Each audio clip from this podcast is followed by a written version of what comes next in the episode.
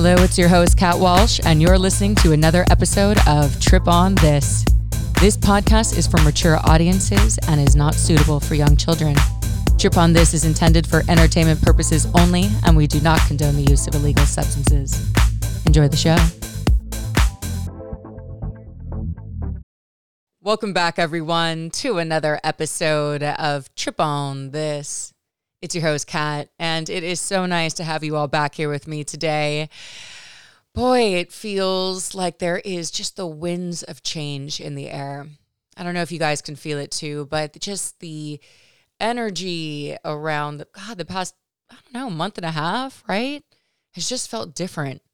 I don't know about you guys, but I am just going through so much inner change right now. And much of it has been great, and others have been weepy and just it's been uh it's been a journey. It's been a journey and I'm so thankful to have you all here listening to episode 42 with my wonderful next guest Darren LeBaron.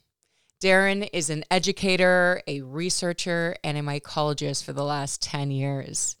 On this episode, we talk about something that I had no idea about, and that was psychedelics in Africa and what he calls the untold story essentially he talks about the history of psychedelics in Africa beyond just iboga, right?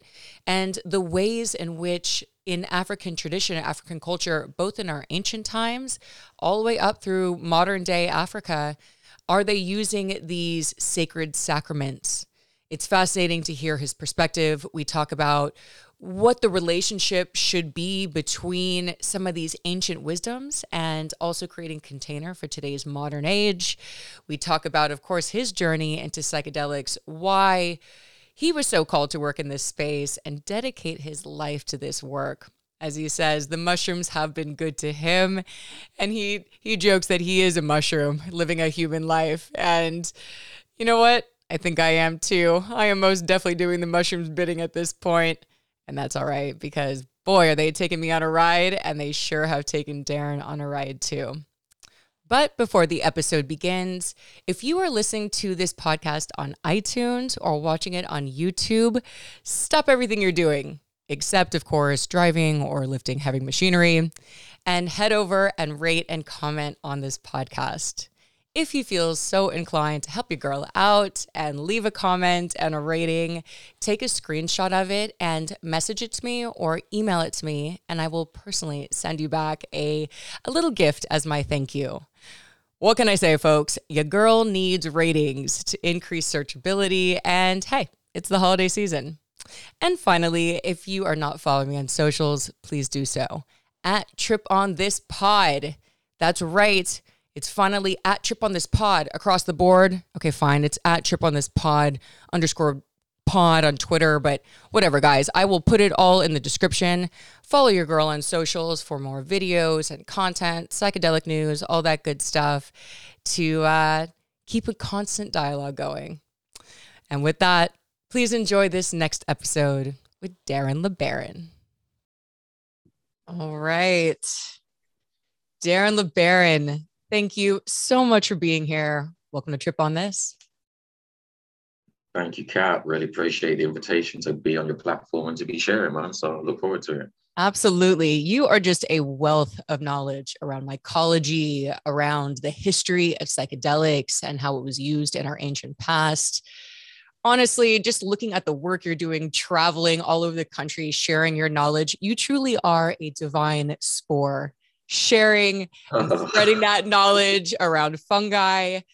Let's start, let's set the stage first for everyone and kind of bring them up to speed around, you know, what it is that you're doing in this space and where did the passion start? Kind of what roads has it led you down? Yeah, I always tend to say, like, I've come to realize it's been a lifelong journey. Like, for most people, like, every step of the way has got you to where you're at. But um, I'll say that I was born with an interest and a curiosity that asking questions, pretty much want to know the unknown, you know, and um, probably annoying my mum and people around me with those kind of questions. But once I got to a point where I was mature enough to be able to go and do my own independent research and studies, I was really interested in that, just about finding out about myself.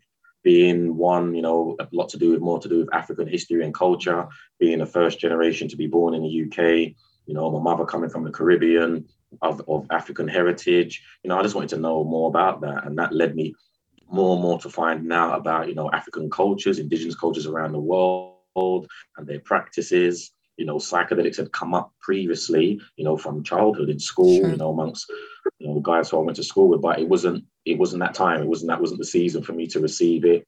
And yeah. I basically pushed it away every time that it was presented to me. And then um, I got to a point where I was like, for me to dismiss this thing again, because it had got to a point where it came up in African spirituality, indigenous cultures, mm and they're using these plant medicines to connect with their ancestors and stuff like that. And that's pretty much the kind of stuff I was interested in. I was uh, was doing in, in yeah. you know in, in, other spaces and places.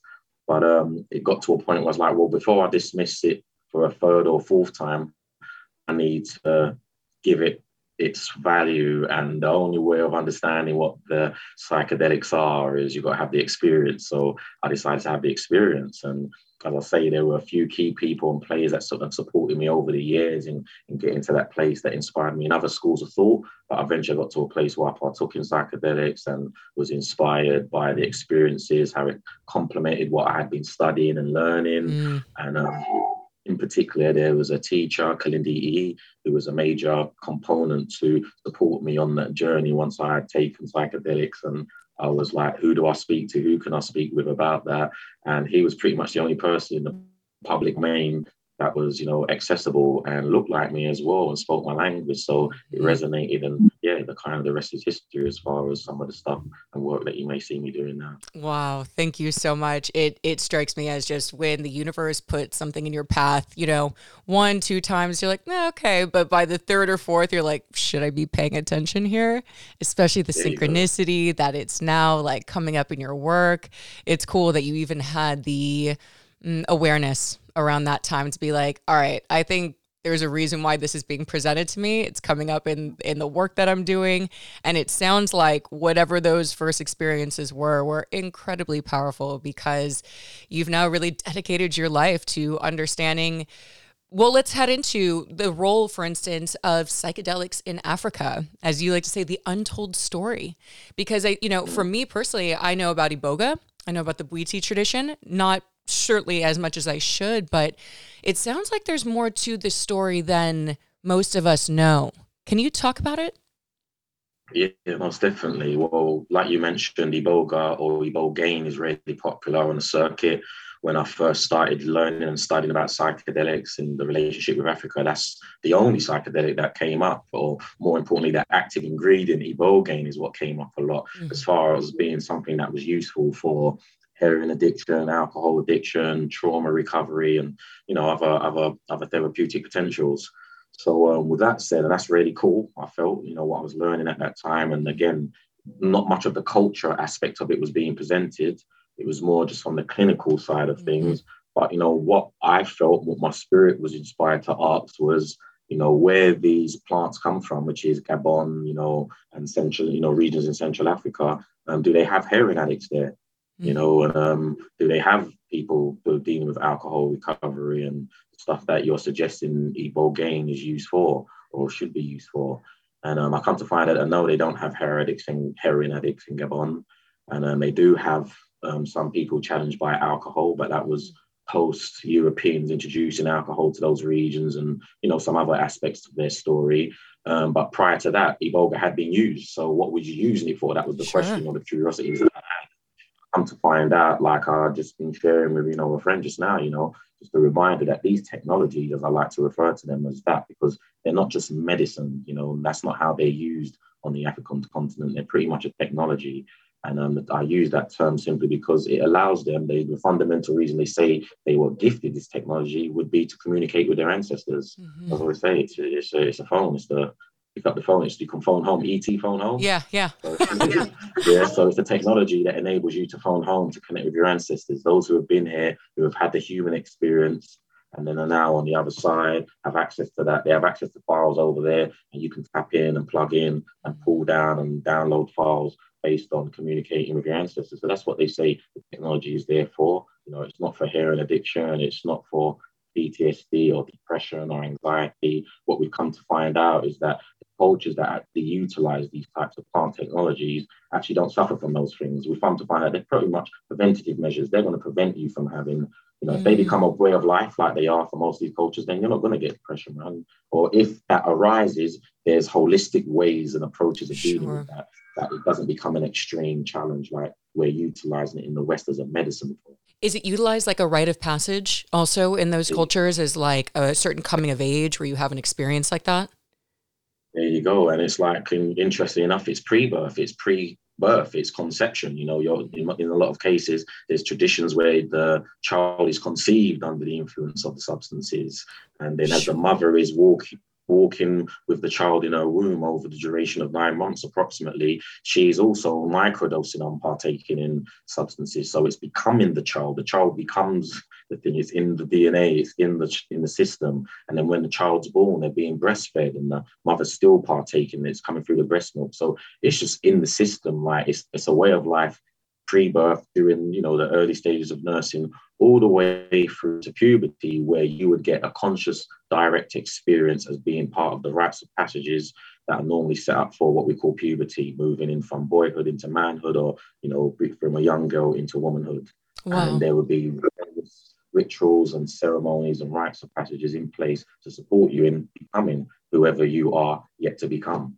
God, I, I hope, you know, just thinking about how connected those children, I mean, from from the moment of conception through the growing process to and just like that little bit, right? That microdosing because of the I mean, just thinking of what it does on a scientific level, right? Opening up new neural pathways and on a spiritual level, I, you know, I always say for myself, like it feels like a like here's the kind of thing a direct hotline to source to um the ancestral realms to something spirit right into that kind of experience and to it almost for me like my instinctual feeling to that is what a leg up to already um s- stay connected to that bigger larger source that we're all a part of as opposed to uh, what happens at birth for most most of us is the perception of separation once we yeah. embody right? Once we become a body. And i really hope that they start especially here in the western side of things i know it's a, a tricky one probably for uh, for this to be studied right? Because we are talking about moms and then they don't know. And so it would be incredible somehow to be able to so we can actually adopt this and kind of bring that mm, mm. that into a world today where that's more i don't know uh, accepted right in the western world right it's a very different the way that it would be approached would be very different it would be just fascinating to to find out and bring that into today's culture um sure. Do you know if that is still today? I know. Are you talking more ancient, or is today is it still very widely used psychedelics in Africa?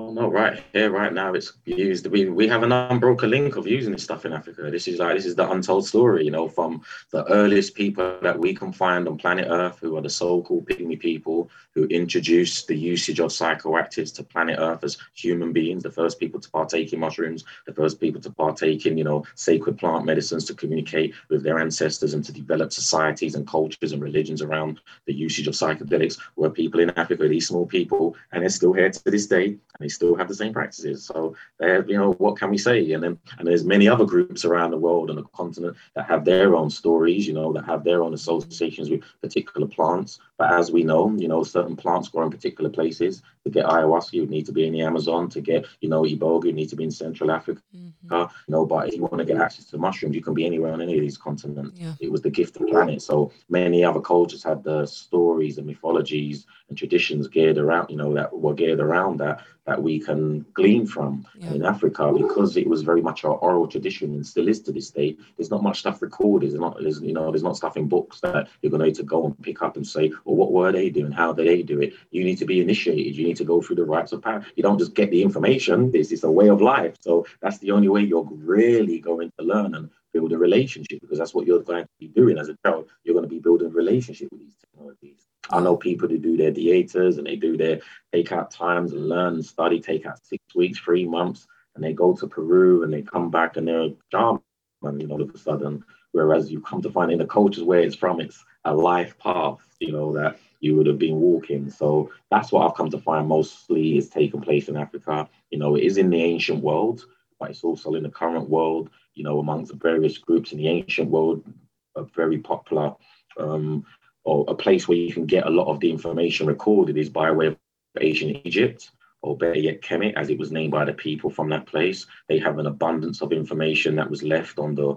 walls and temples and certain sacred texts that was then stolen, lifted, as sometimes gifted to the Greeks and the Romans who entered those regions, as well as those from the Mesopotamia or you know Middle Eastern regions who had ancient traditions that were dealing with this stuff. So there's like a lot of rich history talking about the use of mushrooms, the use of DMT, you know, by way of the Acacia nilotica, which is a DMT containing plant that grows along the Nile Valley, um, the Nile River, which we, which birthed what we would know or call the Nile Valley civilization and the Nile Valley civilization, starting with those small people who I mentioned at the beginning, the so-called pygmies, who are actually known as the Twa, the Aka, the Baka, the Mbuti, and the Bobongo, they passed on knowledge to who became the Egyptians or the ancient Egyptians, who later then gifted that knowledge and wisdom to Europe as we know it today. So it's like that's how that information came into. It's gone back and forth a few times, but like we can follow like this unbroken chronological line of how it moved around Africa and then entered into Europe.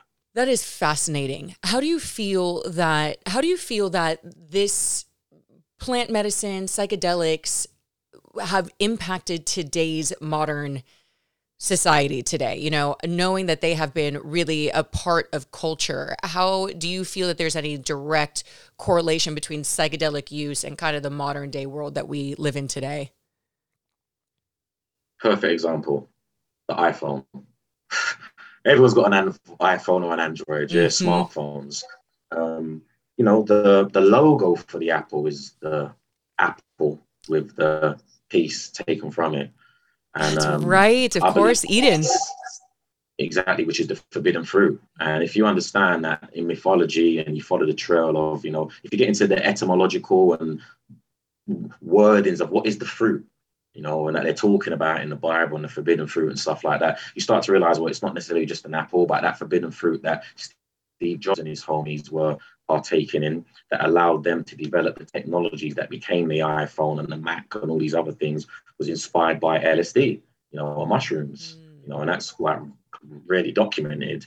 And if you know of Silicon Valley, where all the technology is coming out of today, pretty much, everybody's talking about LSD and microdosing of mushrooms. So in the here and now, right now, they've been talking about doing this stuff since the 30, I mean, since the 70s and the 80s and the 90s coming through. It was just like a, a not well documented um, service that was being provided. You know, there was just, it was in, happening in the underground, but it was inspiring all the major players. And if you go back as far as not just the technology, like music, man, we know like all the greatest musicians out there, whether you're going to talk about the Beatles, Jimi Hendrix, yeah. we can bring it to rap music now. The influences of the technologies to create new sounds and you know, inspire people to write from the heart and all of these kind of things. It's had major influences, you know, no different from, you know, why we've got traffic lights and swings and roundabouts and slides. All of these technologies come out of people who, after they had their psychoactive experiences, man, trying to bring heaven down on earth. Absolutely. Download the files from the infogenic realm, and then we're inspired and we try to create it on Earth. So yeah, that's what Steve Jobs was getting from the blueprints and the files that he got when he was taking LSD. It's well known or documented at least that it was suggested that he wouldn't employ anybody around his major team, his main team at that time, unless they had a psychedelic experience. Like really, I didn't know that.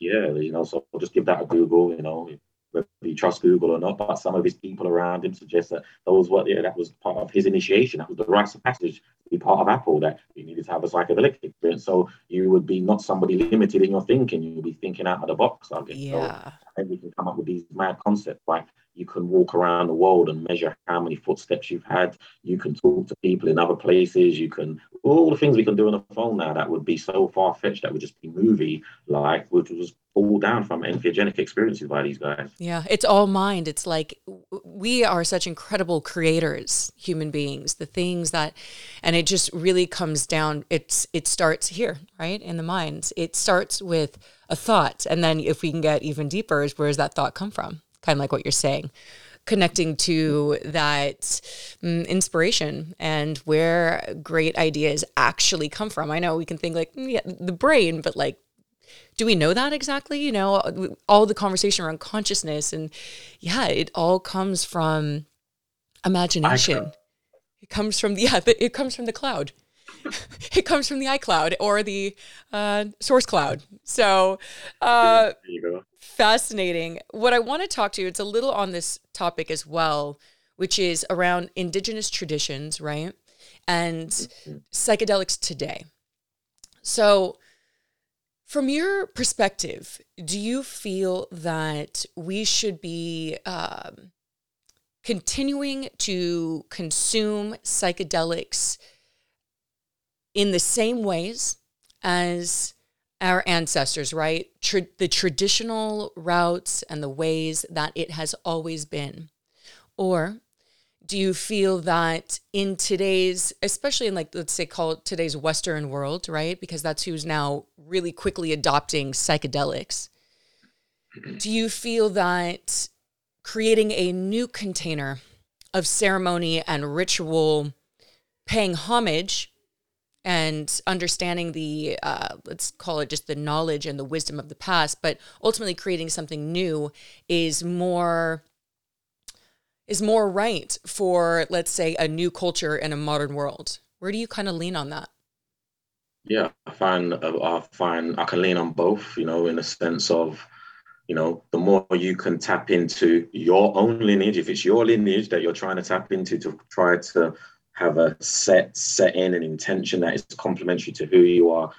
If you have a lineage to follow, then I would say like go for that man, and that's you know that's yeah that's going to resonate and be part of your DNA and stuff like that. You know, so it's going to be complementary. Somebody like myself, who was born in United Kingdom by way of the Caribbean, with an African ancestry because of our story. I don't know where I come from in Africa exactly. I don't know what tribe I'm from. So, what traditions or customs do I adhere to? Mm-hmm. Do I just pick a random one? You know, so these are things that you know could I would I need to consider, mm. or do I in the here and now adapt to the environment that I'm in and curate something that is as close to what I would consider approaching it respectfully, you know, adopting it in a way that is as natural to who I am and what I do as possible. That's what I think works for me, as you know, works for Darren. I can't tell anybody else what to do. Yeah. I would just say whatever you do, you should, you know, respect and you know the gatekeepers who these plants are being gifted. That's why I say to people, that's why mushrooms now there's not as much rules and regulations around mushrooms. Right? And I say in that regards, there's no customs associated with it. It's it's a very much a slightly different psychedelic than the others. Whereas there's, you know, a ayahuasca, there's icaros and there's things that you've mm-hmm. got to do and customs that don't leave out now and don't disrespect the, you know, the traditions because as I said, you spent two, six, two months in the Amazon and are back and you know how to cook up some ayahuasca and you're just running out now telling people you're a shaman and holding ceremony and this, that, that, that's something different, you know. But if you've been given guidance, the permission to, you know what you're doing, you spent six years in the jungle, you know, like yeah, something like that's like you know that's that's different from the six month trip. So, um, totally. Um, again, what do you know in six months you... to like serve like ancient wisdom to somebody like I got this? You're like, do you? That's like very very ego driven there. Yeah, so I'm just saying all that to say, like, get in where you fit and do what you honestly think is respectful. I do think the plants will teach you and share if you're doing the right thing or wrong thing, so to speak, yeah. from your perspective. But I am of like, I lean more towards like, well, look, I'm in the UK, I'm living in London. I, I, even if I wanted to go back home, connect with my families that are, you know, from Africa, if I find exactly who they are, I've got to get initiated and go through the go through the traditions, go through the protocols. Yeah. And I'm in my 40s now, man. Like I said, this is the stuff that is introduced to you from childhood. So what do I do? Do I not take psychedelics? Do I how do I go about doing it? So sure. without going into what I do, I've designed and developed something for Darren that works for Darren and my approach and my relationship with these technologies. Yeah, I love that. I love that answer because it, to me, it just it's such an intuitive approach, and I think, particularly when you think of things like mushrooms, I think that's the big one where I think there's a lot of context. Like, how do I how do I take this? What is um, there's so many different ways that they can be consumed, and I think really tapping into those truths for yourself and your own heritage and lineage and understanding what you are setting out to do. Why are you why are you doing mushrooms you know in the first place? And and those kinds of things i think is um, asking yourself those bigger questions about probably what what is it that you're first seeking you know? And if it is to know yourself then how do you ask your guides you know? Sit down and meditate and ask the best container for yourself and and the people that you should be surrounded with. So i do i love that answer and i think there is I think for me is is like how do we find the balance of not throwing out just years years thousands of years of ancient wisdom around this and mm-hmm. and also um, creating something that is uh, for for best for you kind of like what you're saying and and really doing both, which leads me to why is it, do you think, important to just at least understand the history of psychedelics, to understand what our how our ancestors use psychedelics? Why do we think it's important for us to know especially in this modern western digital age right now as things speed ahead? Well there's something there's a you know a notion in africa known as sankofa and it's basically to know where you're going you need to know where you're coming from like it's that simple mm-hmm. Um, and you know, Native American traditions as well as other traditions talk about you know looking seven generations backwards as well as seven generations forward. We talk about this in permaculture, just how important these things are, in, and you know, in you know, and and those types of considerations. Um, what am I saying? We need to just be aware of you know the the current climate that we're in, you know, and lean on, I would say, the principles from the ancient world that are relevant to the here and now. Like, let's not try to be 2000 years ago because it's just not going to be fit for purpose in this time. But there's certain principles that translate right to the here and now that we could and should be applying that could make the world a better place. Is there an oh. example oh. that just like pops in your mind that you think like would be an ancient piece of, you know, wisdom advice and that would be just as relevant today? Yeah, so well, I always go back to certain principles that I live by, that you know, guide me. Those are the Hermetic principles, which are ancient Egyptian principles that come out of the wisdom of Tahuti, later to be known as Hermes, the messenger. Mm. But there's one that I often say, which is as above, so below, as within, so without. Yep. You know, and I hear it mentioned, people say it many times in the here and now and it's relevant. It's like, Absolutely. and if you understand that and how it's applied, perfect examples being that I share that there's, you know, fire outside of you. There's fire out there. There's a sun. You know, there's a sun inside of you. There's fire inside of you. There's water outside of you. There's water inside of you. You know, all the elements you find outside of you, you find inside of yourself. If you understand the micro, you can understand the macro, and vice versa. And this was the premise of how ancients used to understand what was going on in the skies by looking down and hearing the water rather than cooking and then having to look up in the sky all the time at the stars. Let's look in the water and the stars are there in the water.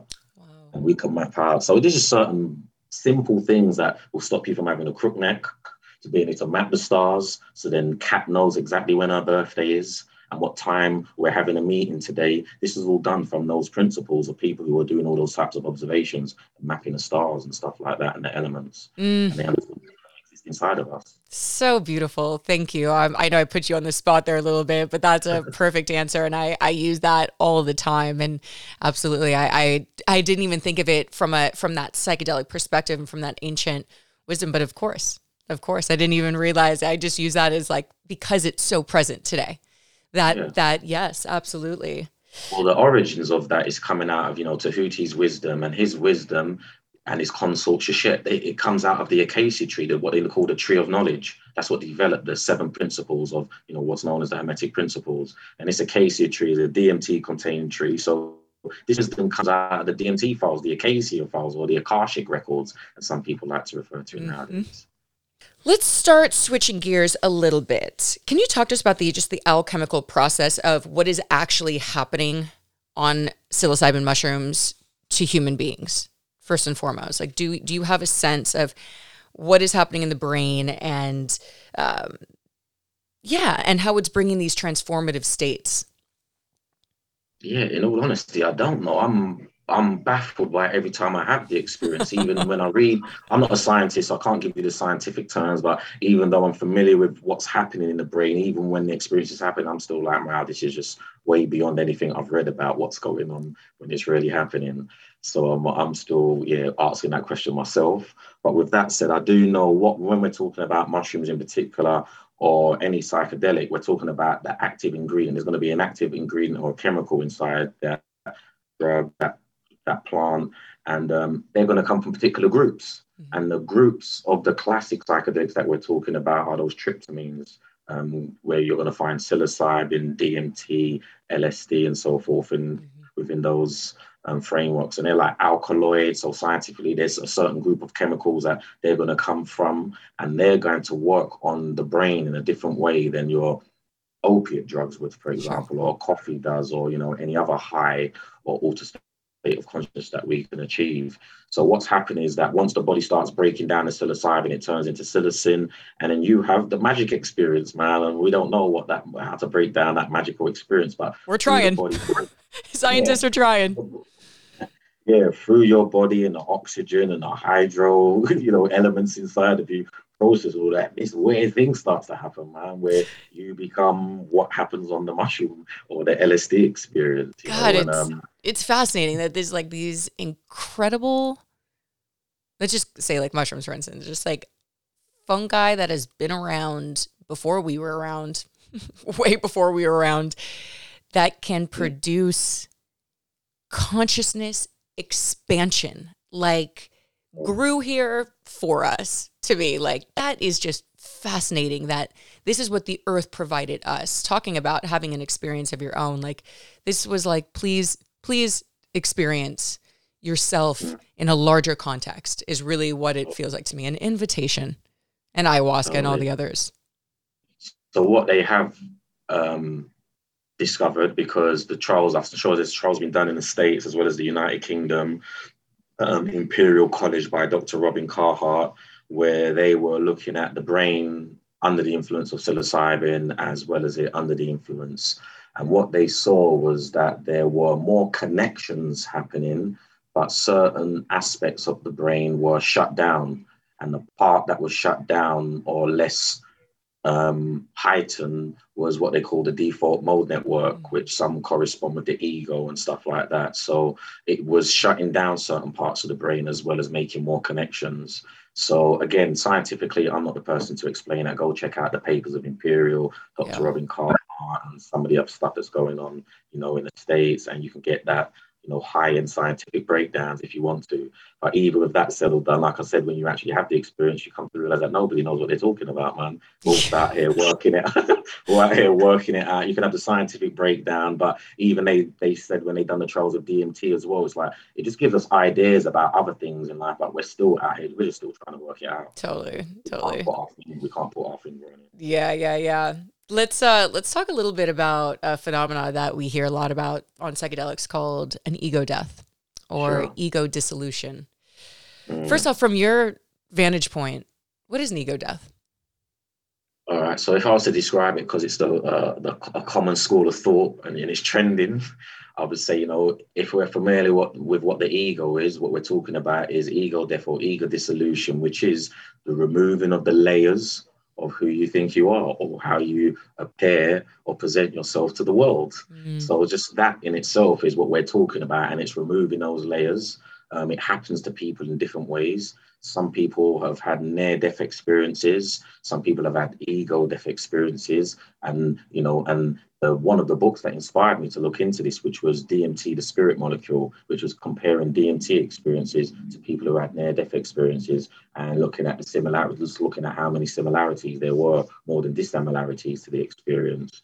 So as far as what is an ego death, when you're having the psychedelic experience, there's people who would suggest through their experiences that they became separated from themselves. They became, you know, outside of themselves. They forgot who they were. They became their true selves. You know, there's many different types of expressions for sure. what experience would be like. But again, according to some of the research that I've done by various doctors and scientists, it suggested that in the psychedelics experience, what's coined the ego death, if you don't resist it and allow it to do what it's doing, however it's doing what it's doing to you during the time, mm-hmm. you're going to have less fear around the experience. And actually, you have more of an experience. The experience becomes even more. Again, it's, it's, a very unique experience for everybody. So I don't want to generalize that that's what's going to happen and that's what's called, that's what's guaranteed. But off the back of that, when people have that experience, they're like, I was totally, I felt free. I was in total serenity. I became one with the universe, or I realized that I'm not who I thought I was, and I'm, you know, more than that, or maybe even less than that, you know, whatever mm. it is. But it brings them to a state of consciousness where they go beyond they thought it was. Have you ever had an ego death experience on a psychedelic?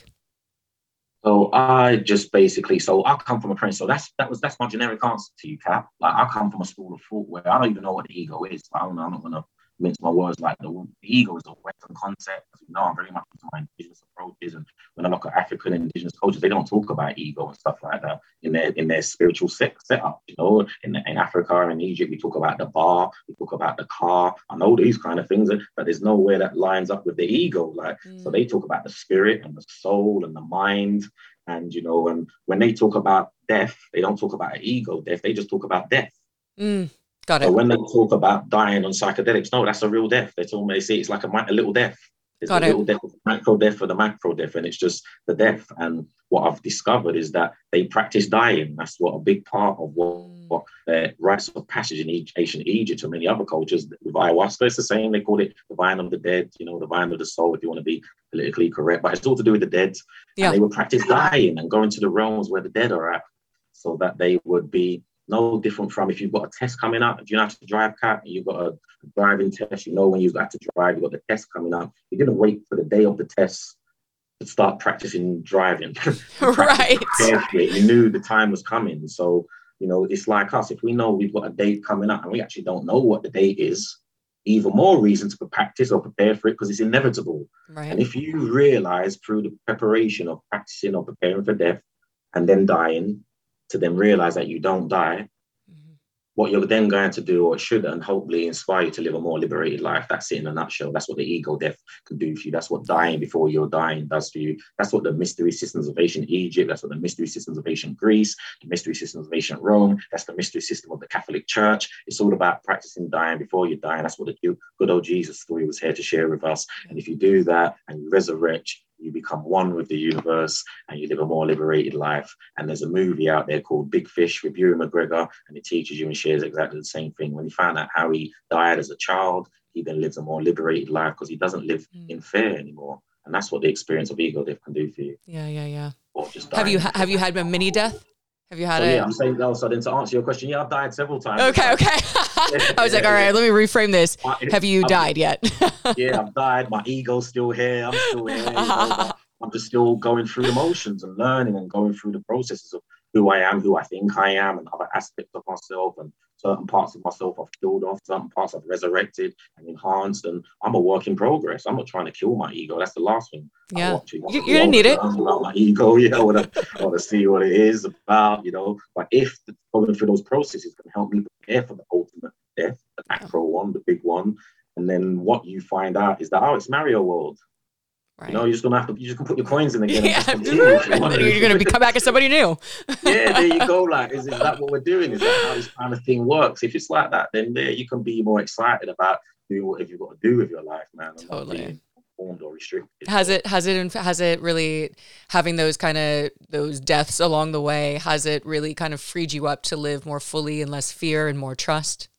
Most definitely, man. I always say like the ultimate thing psychedelics has done for me. Like, out of all the voyages, things that I've seen, experienced, I think the main thing that I try, Darren wants from it is so when I come back to Earth and I'm doing what I've got to do on a day-to-day tip, how useful is all of this? How good is it knowing the stuff that you can find out yeah. on these voyages? Like where can you apply it in your day-to-day life and how can you integrate it? So, and that's what I do with it, you know. So with that said, the main thing, the first thing that it gifted me was that it started to allow me to lighten my load.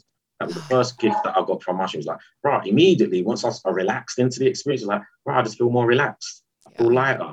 Oh man, why have been why have I been worrying about that for? Why am I bothered about that for? You know, totally. drinks done that for me in the past, but it's not as long lasting as what the mushroom experience had provided. Where I was like, okay, I really see that things that I was bothered by, I don't need to be bothered by, and I'm not bothered by them anymore. In fact, and I'm going to focus on the things that give me life and give me love and give me joy. That's what the law of attraction, that's one of the Hermetic laws, the principles teach you. Like, what do you want? Let's not focus on what we don't want. And I spent too many years just focusing and pointing fingers and blaming people and, you know, all of that kind of stuff. Yeah. And I take responsibility, take my life into my own hands and starting to create my own lifestyle. Well, what do I want to do? How do I want to do it? And the mushroom says, you know, we can help you with that stuff if you're serious about it.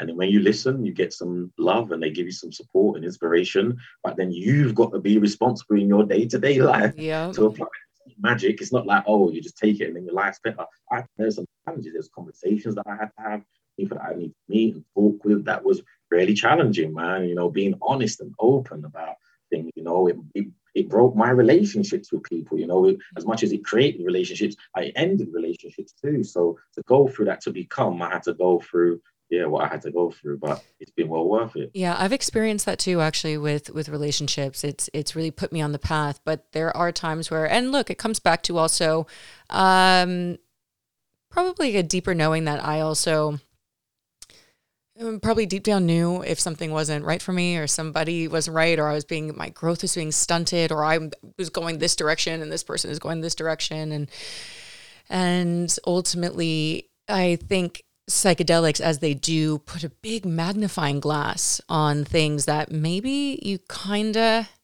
knew very mm. very deep down and probably covered up and and um, at least for myself.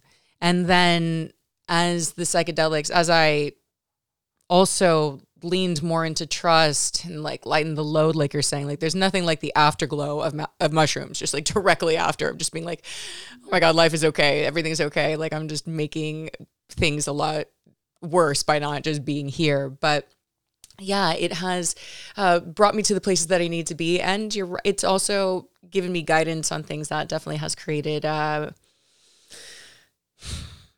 yeah, I, I, I, don't want to. I caution the word saying lost because I don't ever think anything is lost. It's just energy is just getting moved around here as it as it fits. But yeah, I've I've experienced that uh, as well in terms of my own relationships. So this is kind of like a, a perfect segue into really what what for you now thinking of like your mission, right? And and the work you're doing and and spreading your knowledge. What gets you up every day and excites you to to spread the word around psychedelics and continue this forward march? Well, I've come to the realization that I'm a mushroom having a human experience.